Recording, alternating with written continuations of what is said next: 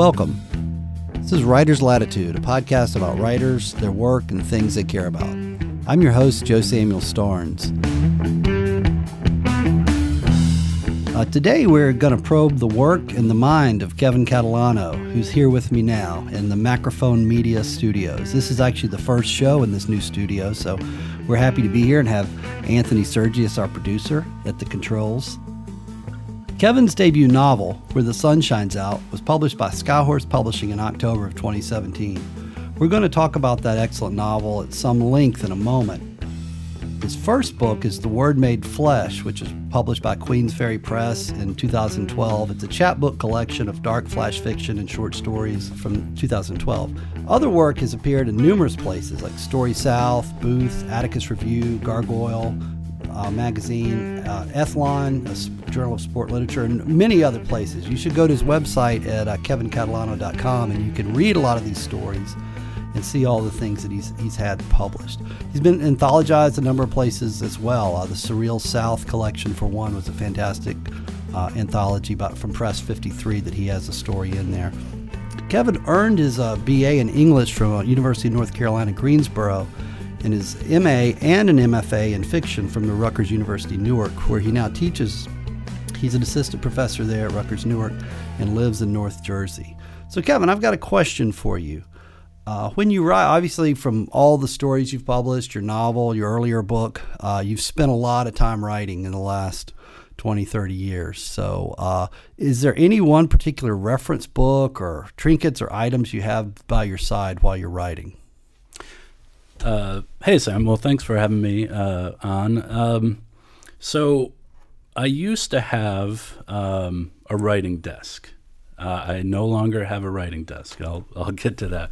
But uh, my writing desk used to be an altar, and it was uh, an altar of, um, you know, inspirational books. Uh, I had the Elements of Style. I uh, had the Oxford English Dictionary, the compact edition, uh, which you know each one weighs about twenty pounds. Um, I had uh, an Ernest Hemingway book, not a book uh, by him, but of his quotes. And then I would have set up all these, um, you know, Batman figurines. These uh, I would collect um, Hollywood movie uh, monsters. Those figurines, um, a bust of Abraham Lincoln. Um, and uh, it was great. Uh, this was when I was living by myself. Um, and, uh, and when I started having kids, um, my space kind of got uh, pushed aside. Um, and, uh, you know, the desk would just kind of collect toys and clothes, and eventually we got rid of it. Now my desk is wherever the hell I can find some space. Um, so in the mornings, it's just a couch. Um, sometimes it's a, it's a kitchen table, um, or I go to the public library and write a lot. Um, so, you know, I guess what I realized when I had my writing desk and my my altar and all my totems is, um, you know, that didn't help with the writing.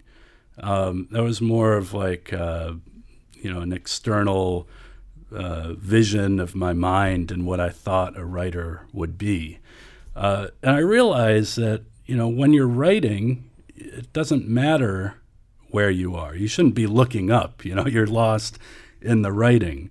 Um, and, you know, so I think about people that and I used to want to write by the ocean, and I wanted to move to a cabin in the woods and write. And now I'm realizing, well, you know, if I'm writing, um, I'm just focused on the page, so it doesn't really matter where I am or what the desk looks like or anything like that. So the, the Abraham Lincoln bust didn't help you any. It did not, unfortunately. Uh, even when I would talk, you know, actually, sometimes I would talk to the Abraham Lincoln bust. If I was in a rut with my writing or I was in a place where, you know, what the hell am I writing about? I would talk it out. I'd say, hey, Abe, what am I doing? Why, you know, and, um, he ignored me. He, he, never, he uh, never talked back. He huh? didn't, unfortunately. All right. Well, we're going to come back to Abraham Lincoln near the end of this interview, but uh, I've got a lot of things I want to cover. But ask that question. I I have actually I don't have m- much in the way of rituals or artifacts around my desk either, but I do have one thing, one book that I cherish, and it's the American Heritage Dictionary. And this actually it had belonged to my mother at one point, and she passed it on to me, or maybe I just stole it one time when I was home, uh, from 1969. And this dictionary, I think I just love it. And you know, people, I know people look up things on Google. And in my office one day, um, at the university I work at, somebody passed by, and I was standing in the doorway looking up a book in a dictionary. And she says, "Well, why why don't you just look it up online?" and I'm like, you know, well, I like the feel of the book, and I want to go into the book and see it. And this is a dictionary I trust. I mean, they're they're obviously trustworthy dictionaries online. But when I'm at home and writing, I always have this one by my side because it's not, and it has just great things. Just for example, on page 1347 here of the American Heritage Dictionary, it's got a definition of tin horn, which is a petty braggart, especially a gambler. Right below that is Tinker's Dam, which is a um, something of the smallest value, not worth the Tinker's Dam. Right above it, it defines tinker, a traveling mender of metal household utensils. It's got Tin Pan Alley, Tin, uh, you know, Tin Lizzie, all these things defined in this dictionary. But like, it even has great, great, great photographs on the side. I've got a photograph of uh, the Italian artist uh, Tintoretto, which it tells me his original name was Jacob uh, Robusti. He died in 1594. And below that, it's got a picture of a truck, a tip cart, a truck trailer being unloaded from the side. So you can thumb through this dictionary and see so many things and learn about stuff. This is just something Google doesn't give you. So Yeah. these, these great old dictionaries. So uh, I, I love this American Heritage Dictionary, and I, I feel like I maybe I couldn't write without it. Um, maybe I've probably, when the writing hasn't gone well, I've looked up one word and ended up on another. But uh, it, it's something I cherish. That's so great. Wanted to throw that in there. So, but I hope my mom doesn't ask for it back. All right. Well, I wanted to um, get into uh, get into your novel, Where the Sun Shines Out, which was published uh, just October 2017, so still a fairly new book. And one part of your bio that I left out is that you were born in Chittenango, New York, a village outside of Syracuse that celebrates the birthplace of the Wizard of Oz, L. Frank Baum. And I think I, is it Chittenango? Chittenango. Chittenango. Yes. Okay. And uh, you know, your bio uh, I've seen talks about you know the, what this meant for you. is That when you were a child, you met many of the surviving Munchkin actors from The Wizard of Oz, Yep. and you describe them as tiny, kind, raisin humans who've since warped your fantasies. Uh, tell me about meeting Munchkins from The Wizard of Oz filming and about this town and how the town sort of plays a role in the novel, as does The Wizard of Oz. Yeah, sure. So um, there was one Munchkin um, in particular that was, um, I guess, a friend of the of the town's. Uh, his name was Meinhardt Raabe, and he played the coroner in The Wizard of Oz. And um, I remember him coming to our elementary school.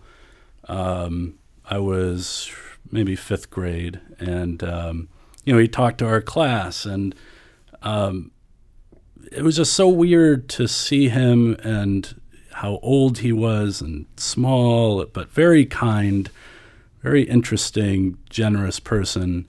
Um, and since I met met um, uh, one of the Lollipop Guild, um, Jack something I don't remember his full name, but um, he just passed recently. I think they're all dead, if I'm not mistaken, um, as of recently. But um, yeah, this town was a. In hindsight, it was strange growing up in it.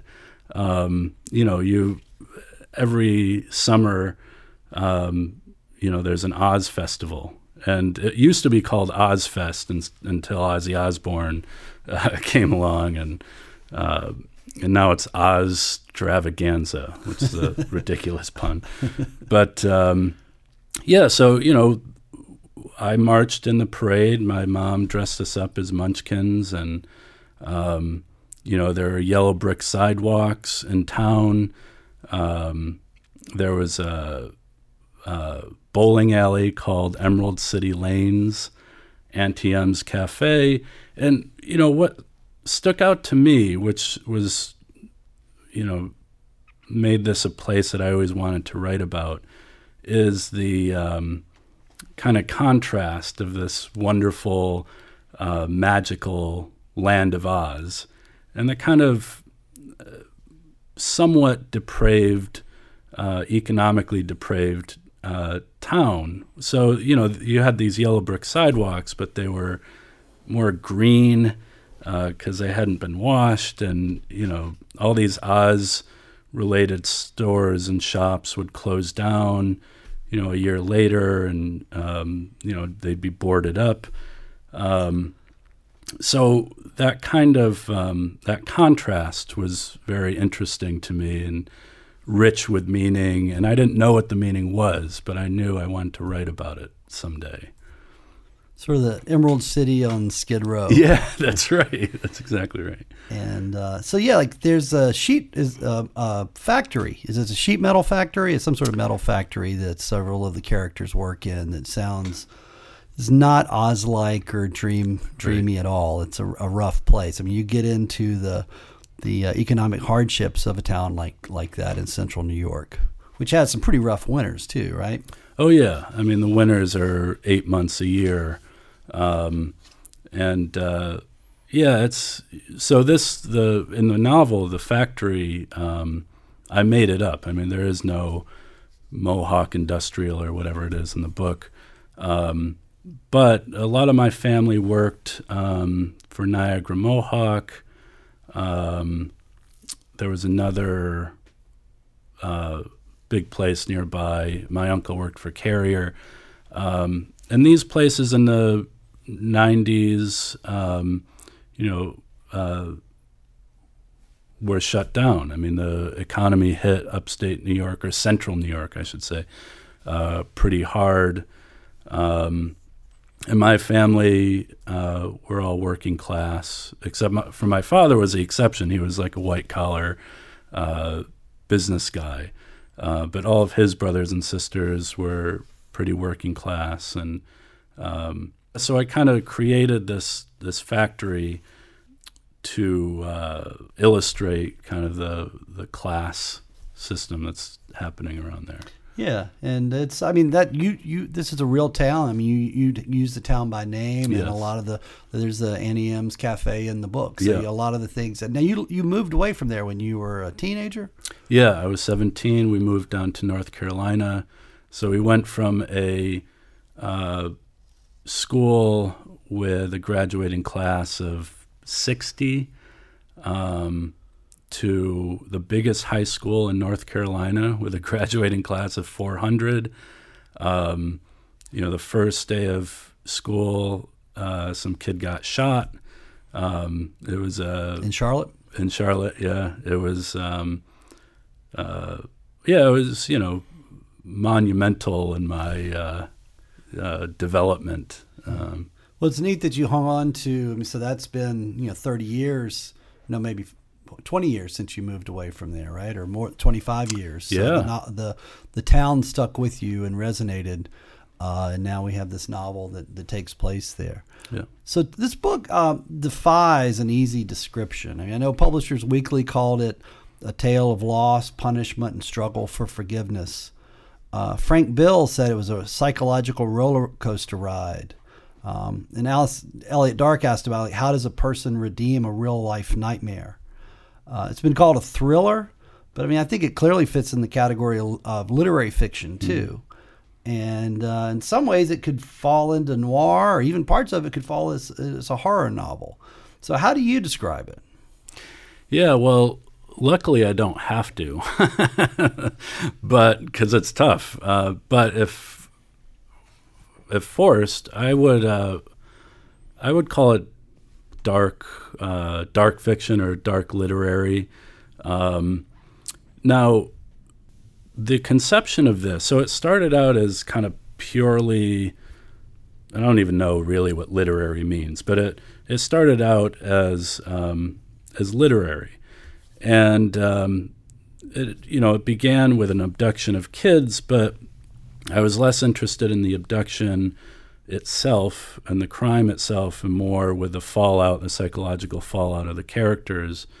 Um, but uh, interestingly, um, around the time I was working on it, um, you introduced me to NoirCon, and that got me really interested. And it's like, oh, you know, people love dark fiction. People, you know, there's a whole group of people that you know like uh, dead children, and you know, people, uh, you know, anti-heroes and stuff like that. Um, and so I started kind of reworking and adding stories to um, to the book. You know, I guess you'll talk later about the story collection being turned into a novel.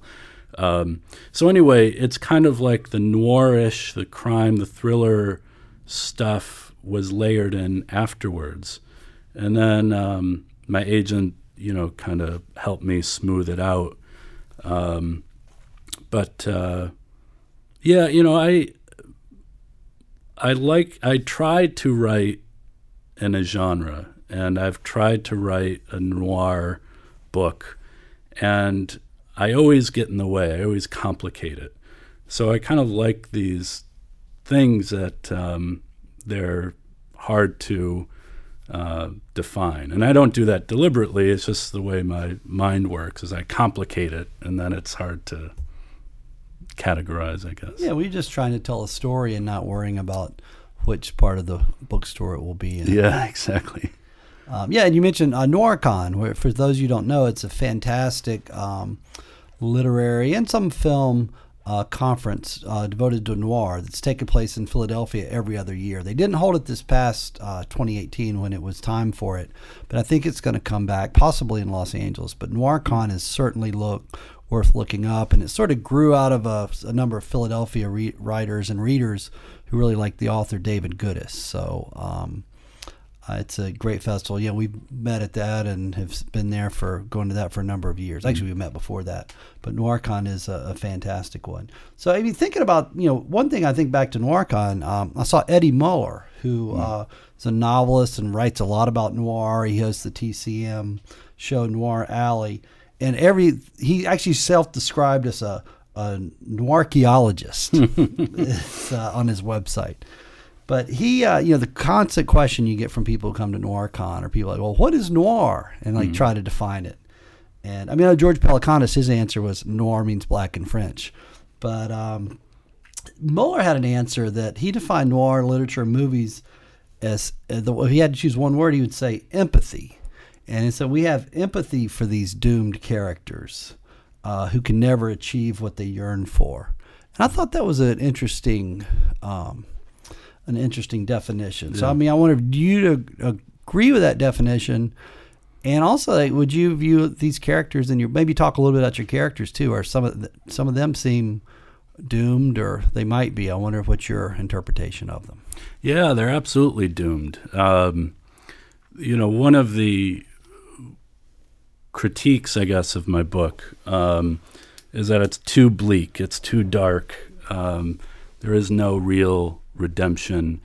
Um, and uh, that was, I don't know if I had that plan in mind when I was writing, but, um, you know, it just, uh, I liked the idea, and that's kind of a thematic aspect, is that, um, you know, people don't change. Uh, this this main character here who loses his younger brother when he's ten, um, and uh, that gets him into uh, opioid addiction, um, and uh, you know, just bad things keep happening to him, and uh, and no real spoiler, nothing good is going to happen to him at the end of the book, um, and that you know turned a lot of people off, but for me, that was the natural progression of uh, this guy's life and that he, you know, he was doomed.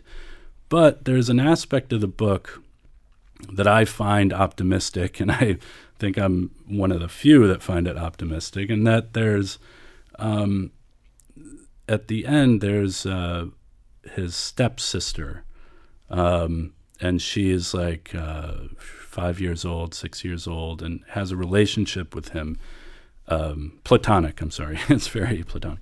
Um, but uh, my thinking is he is not going to change. He's done for, right? This my, this um, event that happened in his childhood with his brother dying uh, and his inability to save his younger brother. He's not going to um, come out of that, but he does influence and affect this um, his young sister and she's going to grow up and have and be empowered by um, what he managed to teach her.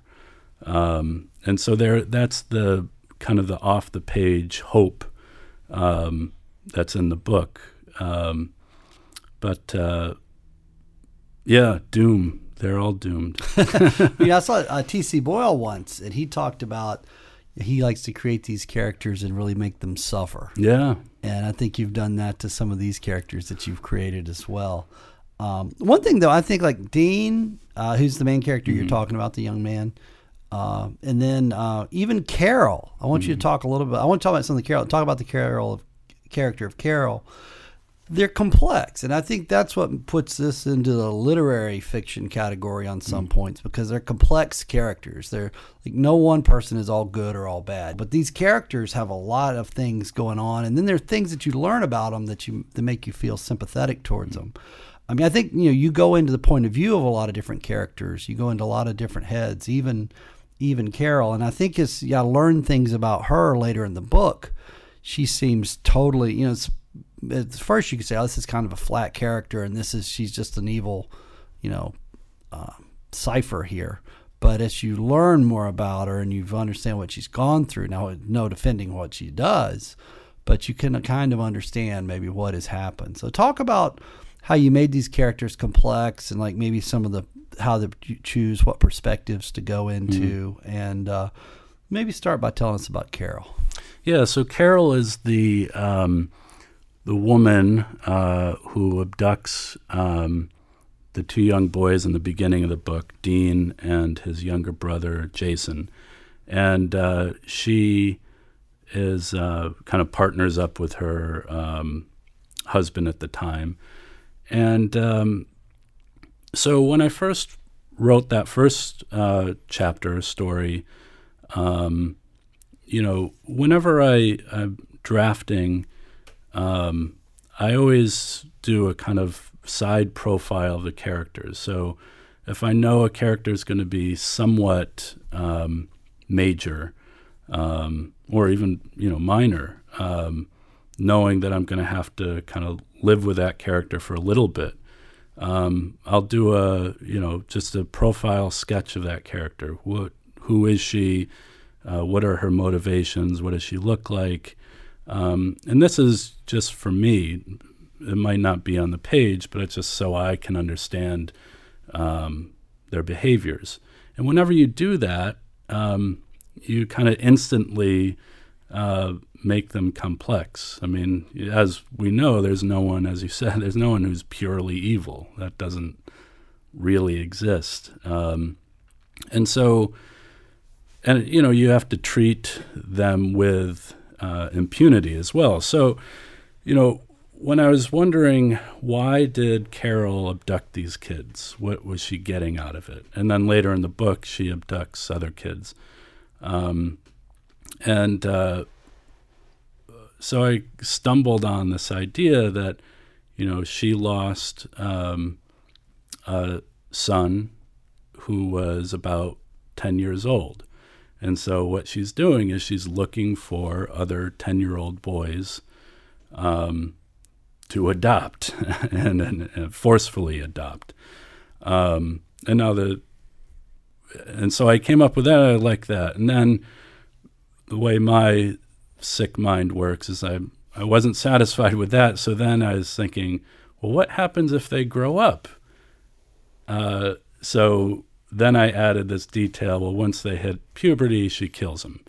Um, so, yeah, I went to the sympathetic side, and then I went right back to the really dark side.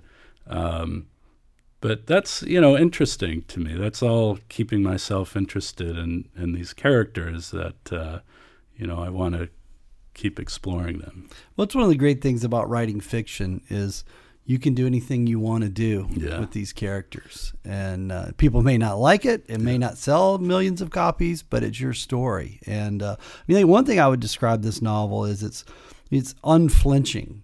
I mean, in in the the the the addiction and the and some of the violence and some of the th- I won't give away everything that happens. You need to listeners out there should go buy it and read it. But it's uh, it doesn't shy away from difficult situations and difficult scenes, and that's to be uh, I think that's to be admired. It's not not easy to do. I mean, one thing though, I think the novel, as dark as it is, uh, it's got some funny stuff in it. I mean, it starts with you know we've got this uh, Henderson Lovely, the uh, the drunken munchkin who comes back to the parade and hassles everybody, and then later on there's like these like kids youth Elvis impersonator contest. So you've got some really and there's definitely dark humor in here. I mean, I think of you know Flannery O'Connor was a you know master of sort of dark humor and things that would happen uh, in her novels. So you know, I was thinking about why does dark humor, and I know actually you're teaching a class at Rutgers uh, Newark where you're looking at sort of how humor works to persuade people. Where does dark humor come from, and why do so many readers like myself like it? Hmm. Um, there's a an interesting theory about um, humor as uh, it's called relief theory, and that we make jokes as a release of tension, and um, you know that goes into like Freud's pleasure principle, and and um, that we also make jokes out of things that we're afraid of, and it's a way to kind of manage that that heavy tension. Um, I think you know dark humor is um, is kind of more honest um, in that vein. You know, it's like admitting I, there's some heavy shit in this book or in this you know in this world, um, and to make a joke about it is a way to um, both get control of the fears um, and also release the the tension um, that is built up in it. And uh, I'm happy that you saw humor in those uh, those scenes or those uh, uh, characters. Um, and uh, yeah, I mean, it wasn't really deliberate, though. Henderson Lovely was kind of a deliberately funny person. Um, I think hopefully it released some of that tension that was, you know, built up in the other scenes. You know, there's a moment where they're um, talking to Carol's partner when he's in prison, and uh, they're giving a hint and says, "Well, Fort Ticonderoga, you can stock up on pencils while you're there." Yes. and it's just just a lot of little subtle, funny things in there that that really worked well and that uh, that I enjoyed. Thank so um, that that was good.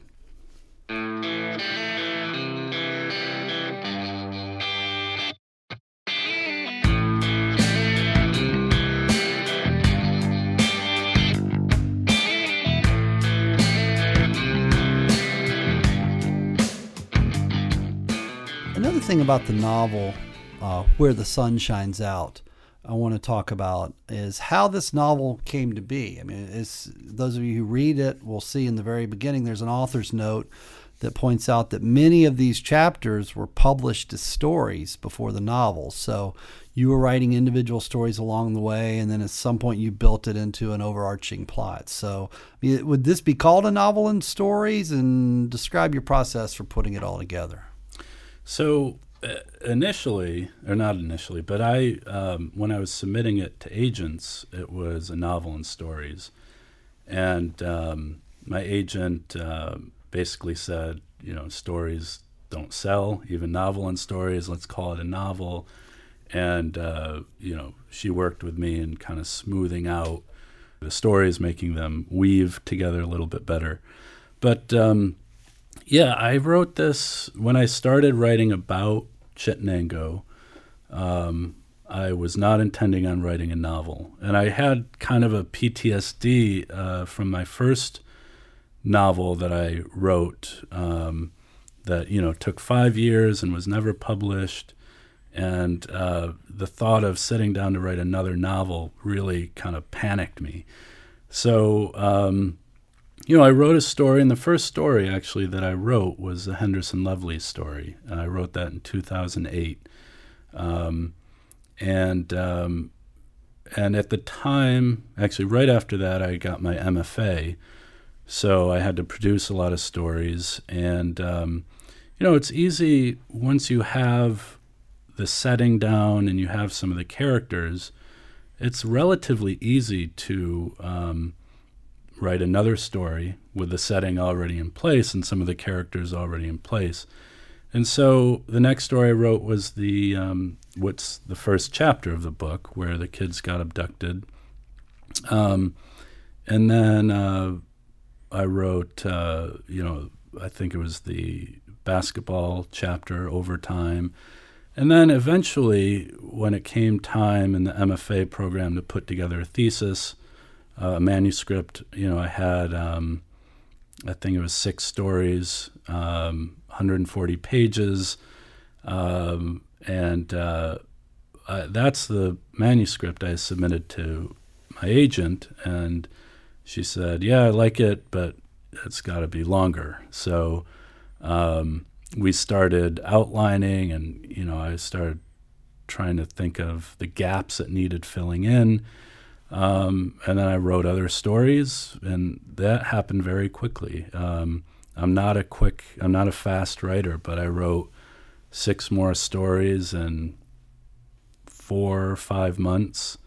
Um, we put it together, and then you know we worked on just kind of smoothing the stories out. So I would never. I mean, that's not a, a formula for writing a book that I think I could ever replicate.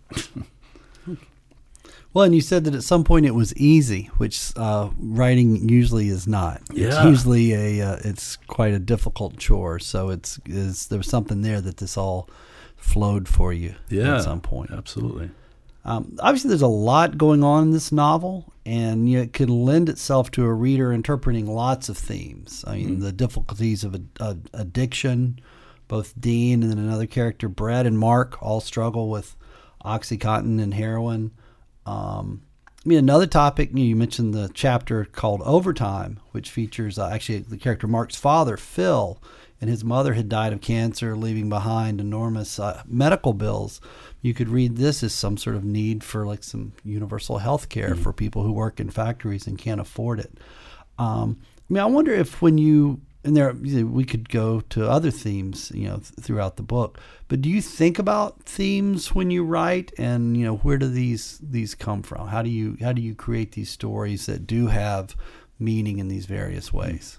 So theme always i always think about theme after uh, first couple drafts after i figure out the plot and the characters um, and uh, and when I look back at what I've written, I kind of do some reflecting and you know what am I trying to say here? What am I trying to say here?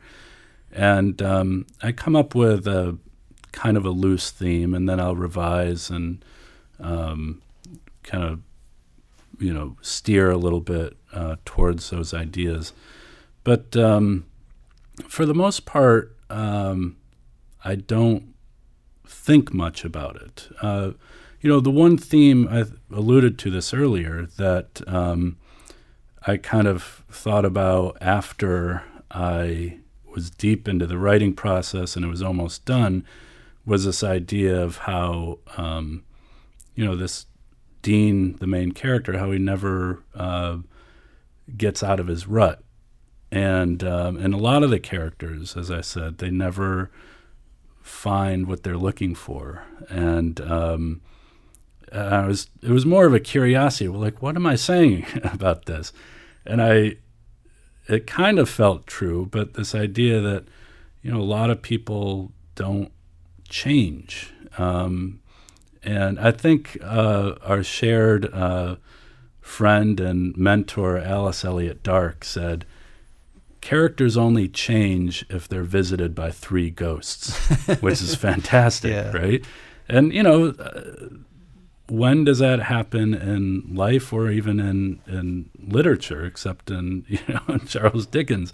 And so I kind of um, talked myself into that theme that uh, we don't really change, but we can change other people, and so that's why I had these kids uh, at the end of the novel that they they have some hope. You know, the generation before them didn't, but they have something um, that they can use. Yeah, well, you know, another way to think about this, this dark fiction, is to think this is sort of a uh, harsh reality. This is like a you know brutal realism, and this is how a lot of people's lives turn out, and that you don't. Some often the dreams that people have don't uh, don't succeed. Yeah. So that's uh, and it speaks to truth in I think a lot of ways. Um, a lighter, and I wouldn't maybe say it's a theme, but a reoccurring topic in the novel is is uh, the game of basketball. Even like uh, the character Wayne has on a Knicks jersey early in the. I don't know if you're trying to say something about the Knicks there, uh, but then there's the excellent chapter uh, overtime, which takes place during there was an epic six overtime game between Syracuse and Connecticut in 2011. Was that a Big East tournament game or was that a regular season game? It was a Big East Yeah, tournament. the, the old Big East. Yeah. Uh, neither of those conference teams are in that conference anymore. But uh, and then Syracuse basketball references pop up throughout the book. Um, I mean, basketball seems important in this in this novel. It's not a major part of it, but one chapter it is. Um, and I like where you describe Syracuse basketball, as I'm quoting here, one of the few joys for most Central New Yorkers. It got you through the bitter, relentless winters and helped us to distract from the scarcity of good jobs. So, talk to me about you know, your love of basketball and how it you know it resonates in the life of some of these characters.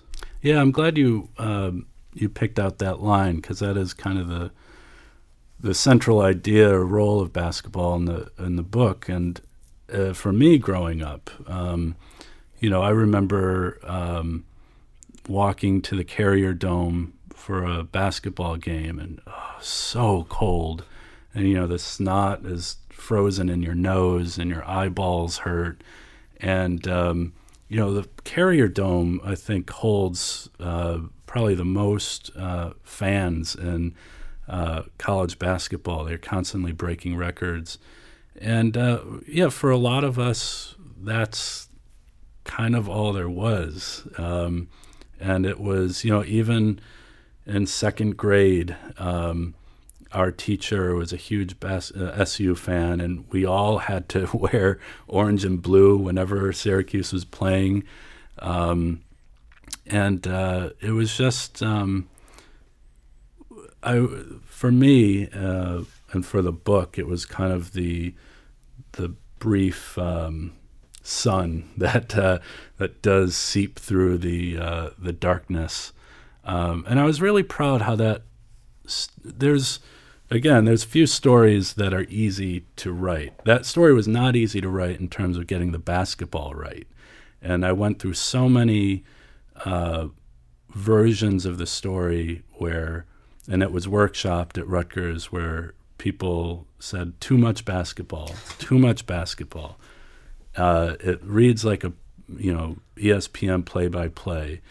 That was very difficult. But speaking about themes, I mean it's it felt like a gift that I was given this title over time, um, and the very easy job of you know these uh, factory workers working overtime to pay off these bills and this brutally long basketball game that went into six overtimes and that was one of those things that just kind of magically went together Well, and they miss getting back to work That's on right. time, so they're they're over their time, That's and right, uh, yeah. they that leads to bad things Yeah. because they stayed for all six overtimes. Yeah.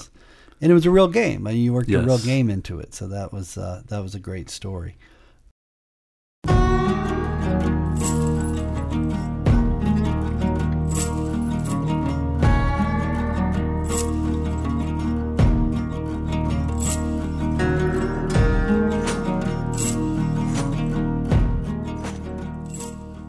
So, Kevin, before your novel Where the Sun Shines Out, which we've been talking about, was published, you mentioned earlier you wrote an earlier novel that uh, that you didn't find a publisher for, but I know that a, a great short story came out of that. Actually, I think the no- that novel began a story called uh, Diagonal, mm-hmm. which was published in 2014 by Story South. So I'd like for you, if you don't mind, read me the first two paragraphs of Diagonal. Sure. Knees buckling, about to snap, torso twisted, wavy haired head smushed in the corner. Abraham Lincoln's long body is crammed into a too small coffin. Three mourners stand around the box, gawking at him but the way I drew them then in the third grade, without knowledge of depth and perspective, the mourners look like they're lying down around him. I meant them to be gawking at the dead president who doesn't fit in his coffin. The picture drawing has never been smudged from my memory since third grade, and even though I don't have it before me now, I can still see it perfectly.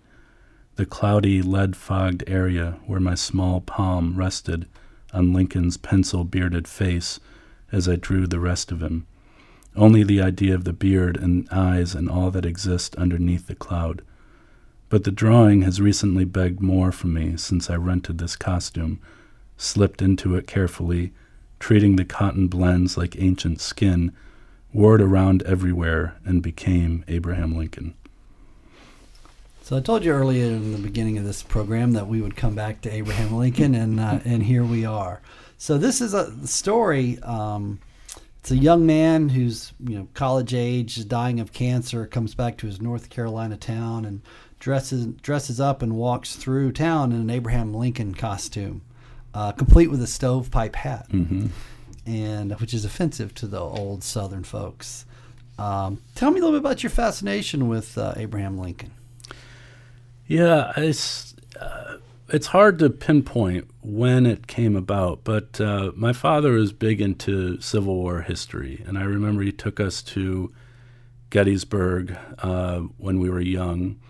And uh, at the gift shop, they have all these postcards that you can buy, and the ones of Abraham Lincoln stuck out to me because of his kind of ghosty, tortured face. Um, and uh, I might have also had some kinship with him because he was so tall and gangly.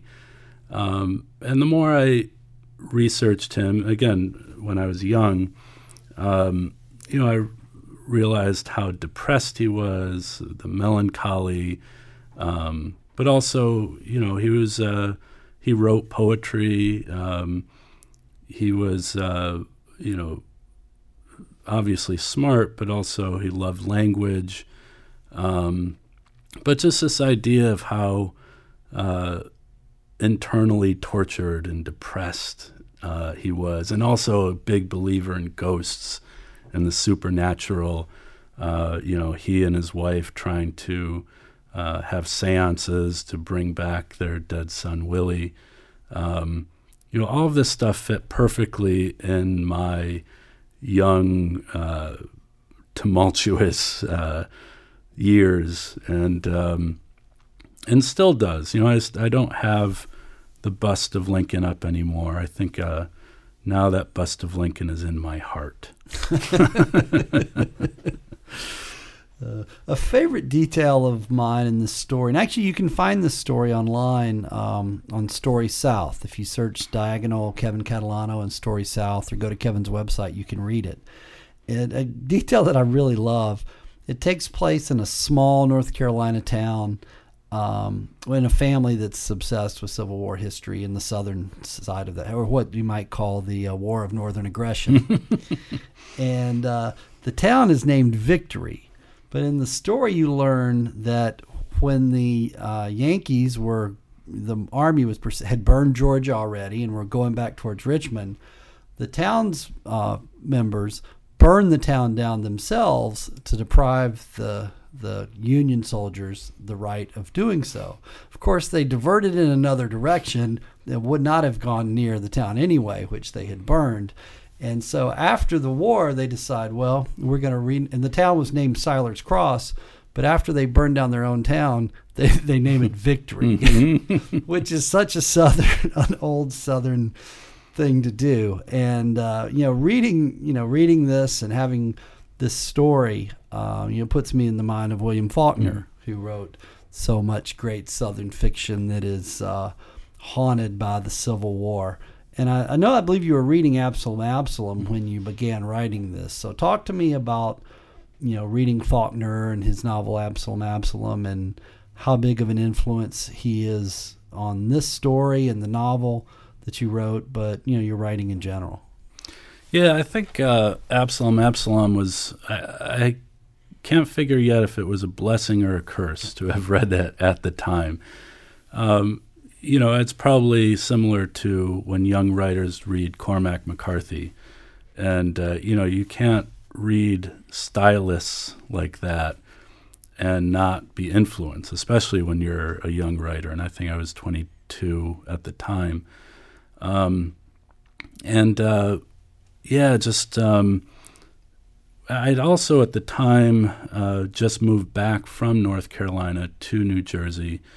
Um, I had this this idea for a story, and it was the you know what I just read to you and what Sam summarized: this teenage uh, Southern boy who has terminal cancer and decides to spend the rest of his days dressed as Abraham Lincoln. Um, and as I, I, had that idea, and, and, I was reading Absalom, Absalom, and um, it seemed like the perfect um, marriage of uh, finding uh, a style and a mood to fit the plot. And, um, you know, so I spent five years um, writing like Faulkner. and uh, again, for better or worse, um, it, I had a great time. Uh, and that novel is still my favorite book. And I, I think what it was, or what it still is, is I don't understand how that was written.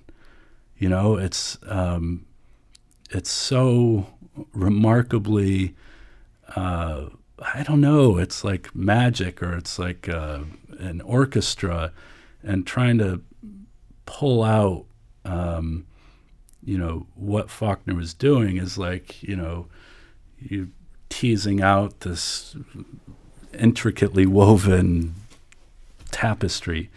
And maybe I was trying to, um, you know, and trying to figure out how that was written. I was doing it myself. Um, I don't know. So again, it's I'm not sure if it was a good thing or not, but uh, but yeah, I, you know, I love that book. Yeah, no, Absalom Absalom is remarkable, and I've read it a couple of times, maybe three three or four times now, and at least three. And you find something brand new in there mm. every time, and each within chapters, there's things in there that mm-hmm. resonate and stay with you, and it's such a big, wild, swirling story that uh, it's uh, it, it's remar- it's a remarkable mm. piece. I mean, I thought the novel that you wrote was fantastic, and I mean, no, I think it, it shows that good work. This might go back to the uh, darkness and the noir. Actually, I was I was thinking about this with David Goodis some. Sometimes great work is not rewarded. Mm. You can work your ass off on a book and uh, do a pretty good job with it, and people don't want to publish it for whatever reason or it doesn't find its way in, mm. in front of the right person so i hope that one day maybe i'll be sitting here talking to you about that novel and because uh, it was uh, it was an excellent one thank you um, I guess so what are you working on now so now i'm um, in the fifth year of working on another book um, that is also uh, uh pain in my ass um, it's uh, you know I've rewritten this book four times now, and it's actually I first started writing it after our, the first NoirCon in 2012, um, where I was inspired to write you know a, a noir novel. Um, so I think I finally uh, just uh, it's about a masked vigilante, um, but you know after he's uh, been concussed and you know beaten and uh, psychologically damaged, Um, and you know, imagine like if Batman or Bruce Wayne um, in his mid 50s is just kind of wandering aimlessly around Gotham City because he doesn't know where he lives anymore. Um, it's kind of like that. And I finally uh, figured out the form and the style. Um, and now it's just uh, getting words on the page at this point. Writing novel business is hard work. Huh? Yeah, I don't know why we do it. it seems stupid, doesn't it? yeah, well, I think I mean it sounds like you know you you enjoy doing the work though. Yes, I think that's uh, something I in my own writing. You know, if I'm not enjoying it, I probably wouldn't do it. And it's also meditative for me. I find uh, even if I'm writing and if you know it's nothing that I can use um, it's still a, a form of meditation that you know I, I'll be in a better mood for the rest of the day. It's better than spending all your time playing Candy Crush. well, that's arguable. all right. Well, Kevin, I really appreciate you coming on the Writer's Latitude show here. And I'd encourage everyone out there to, uh, to look up his novel, Where the Sun Shines Out. Uh, you can also find more about Kevin on his website, kevincatalano.com. And uh, again, thanks a lot. This has been a lot of fun. Thank you, Sam.